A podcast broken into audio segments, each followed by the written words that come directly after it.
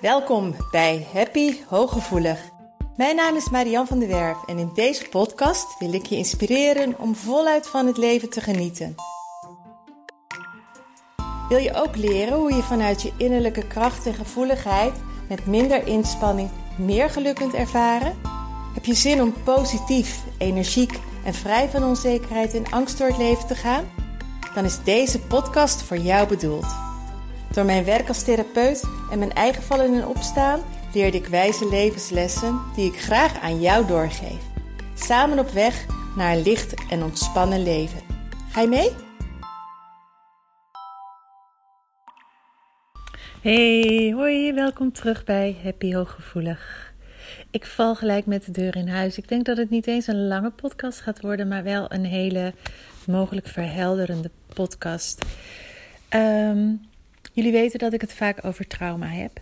En in, vooral in relatie tot hooggevoeligheid. Nou, een vraag die ik regelmatig krijg is van hoe weet ik nu of het iets is wat puur van het HS, met het HSP te maken heeft of hoe weet ik dat iets trauma gerelateerd is. En ik zeg altijd um, dat merk je aan de heftigheid van een reactie in relatie tot de situatie. En um, ik ga ze even apart eerst behandelen, want dan wordt het vanzelf waarschijnlijk wel duidelijk. Als je overprikkeld bent, dan kun je veel klachten hebben. Dan kun je humeurig zijn, dan kun je uh, misselijk zijn, je kunt hoofdpijn hebben, um, huilerig kun je zijn, je kunt um, een beetje down zijn. Um, nou, er zijn heel veel verschillende symptomen die wijzen op de prikkelgevoeligheid. Maar prikkel, als je overprikkeld bent, heeft dat altijd wel een duidelijke aanleiding. Bijvoorbeeld dat je te lang ergens mee door bent gegaan, dat je te veel over je grens bent gegaan, dat um, je met iemand een aanvaring hebt gehad, dat je um, nou ja, te druk hebt gehad op je werk, dat je jezelf te veel wegcijfert, dat je te veel doet op een dag, dat je in een te drukke omgeving bent geweest. Dus op een moment dat je heel veel informatieverwerking in één keer tot je hebt gekregen of langdurig tot je hebt genomen, dan ontstaat de overprikkeling. Dus je kunt relatief minder hebben dan iemand die niet hooggevoelig is. En je hebt ook langer de tijd nodig om daardoor te herstellen. Maar over het prikkel zeg maar, een, een, over, een, een overprikkeling heeft duidelijk, zoals ik er tegenaan kijk in ieder geval, hè, want het is mijn waarheid. Ik vertel jou echt hoe ik tegen de dingen aankijk en hoe ik het ervaar in de omgeving en bij mijn cliënten. Dan is er een duidelijke aanwijzing, een duidelijke aanleiding waardoor je overprikkeld raakt wanneer er een trauma is, dan kan er een heftigheid in je systeem ontstaan terwijl de aanleiding niet helder is, terwijl er in wezen niet zo heel veel aan de hand is. Die kan heel erg plotseling komen. Op een moment bijvoorbeeld dat um, je, je bij je werkgever um, geroepen wordt en um, hij is niet helemaal tevreden over je werk dan, en, en je bent helemaal van slag. Je bent dagen van streek. Je bent, uh, het hakt er zo hard in dat je het helemaal niet kan plaatsen. Dat je er down van wordt of dat je heel erg gelijk voelt van ik doe er niet toe, ik ben afgewezen. Dat is beyond um, de heftigheid van je hooggevoeligheid. Kijk, het komt wel harder binnen bij je. En je hebt wat meer tijd nodig om ermee om te gaan, om het de plek te geven. Maar op een moment dat het er zo inhakt dat je helemaal als het ware uit het veld geslagen bent, dan heeft het over het algemeen een dieper gelegen oorzaak. Dan is er meestal meer aan de hand dan alleen maar de situatie en staat het ook los van de overprikkeling.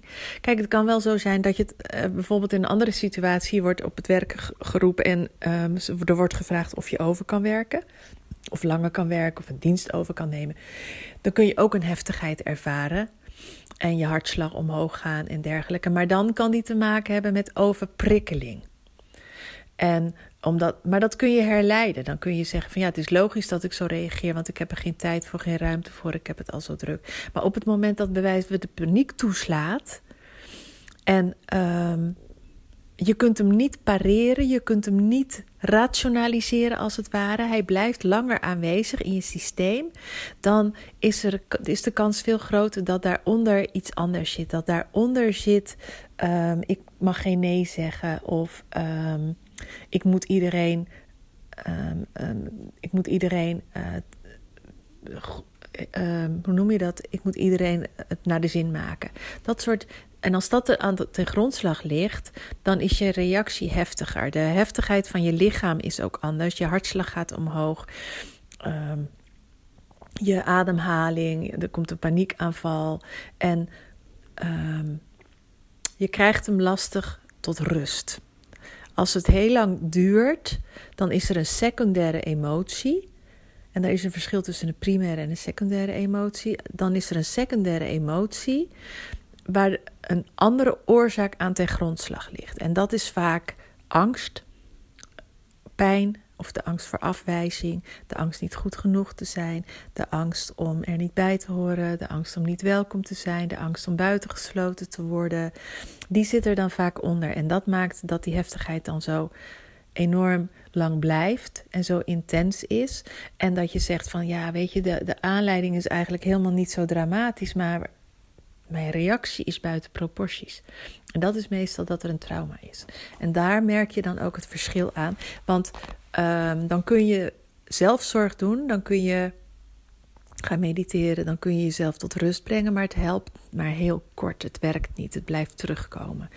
En ik ben er altijd heel erg voor om te onderzoeken wat er onder een bepaald gedrag zit. Dus niet op gedragsniveau daarmee aan de slag te gaan, maar op daadwerkelijk dieper level van wat zit eronder, wat, wat, wat beweegt er op diepere laag, omdat je daar veel meer resultaat boekt. Het heeft niet zoveel zin om heel lang te blijven hangen in um, het, het symptoom bestrijden, noem ik dat altijd, het op gedragsniveau interventies plegen, als er dieper gelegen een andere oorzaak is. En op het moment dat je overprikkeld bent, dan is het heel handig en juist heel goed om op gedragsniveau interventies te plegen. Door meer tijd voor jezelf te nemen, door te mediteren, door yoga te doen. Door, want daarmee kalmeer je je systeem en um, heb je rustmomenten waardoor de overprikkeling verdwijnt. Maar dat is niet genoeg als er een trauma is. En daarom is het zo belangrijk om bij jezelf erachter te komen of er sprake is van een overprikkeling of dat er sprake is van een trauma. Want op het moment dat er een trauma is, heb je andere dingen nodig dan wanneer dat je overprikkeld bent. Dus kijk eens bij jezelf. Wat speelt er bij jou? En um, hoe reageert je lichaam? En wat is dan de aanleiding dat jouw lichaam zo reageert? Bij mij reageert mijn lichaam als ik uh, een, een, een, langdurig bijvoorbeeld um, heel veel cliënten heb gehad. Dan zit ik in een soort flow, maar dan ga ik zonder dat ik het echt door heb over mijn grens heen. En dan ineens slaat die toe, dan raak ik aan de diarree, dan krijg ik hartkloppingen, dan um, ben, ik, uh, ben ik ineens heel erg moe. Dan um, wil ik niks meer. Dan wil ik alleen maar. En dat is voor mij dan heel duidelijk een signaal van overprikkeling. Um, bij mij bijvoorbeeld, toen er nog sprake was van een trauma, dan kon ik op iets wat heel onschuldig was, zomaar ineens uh, misselijk worden of heel erg in paniek raken of heel erg somber worden. En terwijl ik niet een periode daarvoor had gehad, bijvoorbeeld die heel erg zichtbaar druk was of dat er een aanleiding voor was. Maar dan was het blijkbaar toch ergens in een opmerking, in een geur, in een, gedrag van iemand, in een herinnering, een aanleiding van een droom, was er iets getriggerd. Waardoor het weer, ja, waardoor mijn lichaam zo reageerde. Dus ga bij jezelf kijken van hé, hey, wat is bij mij aan de hand? Wat is eventueel een onderliggende oorzaak. En wat heb ik nodig? Heb ik de gedragsaanpak nodig? Heb ik de meer, ja, ik noem dat de trauma-aanpak nodig? Want dat is echt heel erg essentieel. Want dat is ook waarom je misschien wel zegt van, oh, ik ben al zo lang bezig, maar het helpt niet. Want dan is er dus meer aan de hand. Een hele korte podcast. Uh, maar ik hoop wel dat je er heel veel mee kunt. Dat je er wel heel erg veel aan hebt. En dat je eh, bij jezelf weer een stapje verder komt om te achterhalen van wat maakt dat ik soms zo nou ja, me niet oké voel. Wat is er bij mij aan de hand? Nou, heel veel lieve groetjes. Mocht je meer hierover willen weten, uh, ik heb, en, en ben je nieuw hier, ik heb ook in eerdere podcasts heb ik het hier veel over gehad. Um, in blogs komt het wel bij mij. Uh, de frequentie is wat minder door de podcast, maar in blogs komt het ook wel minder regelmatig terug. Um, je kunt wat informatie vinden op de website zienswijze.nl. Um, en je weet me te vinden via een berichtje hieronder of uh, via een mailtje, via WhatsAppje. Kun je mij ook altijd bereiken en een vraag stellen. Veel lieve groetjes van mij. Dag.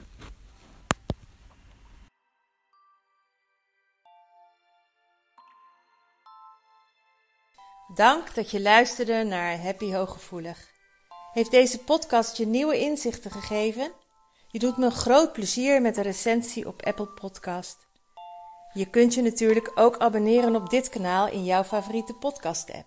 Want elke week staat er een nieuwe aflevering voor jou klaar. En wil je nu zelf aan de slag en meer lichtheid ervaren? En sta je open voor nieuwe inzichten en verandering? Neem dan vooral eens een kijkje op mijn website www.zienswijs.nl. Daar help ik je graag nog verder. Zie ik je daar?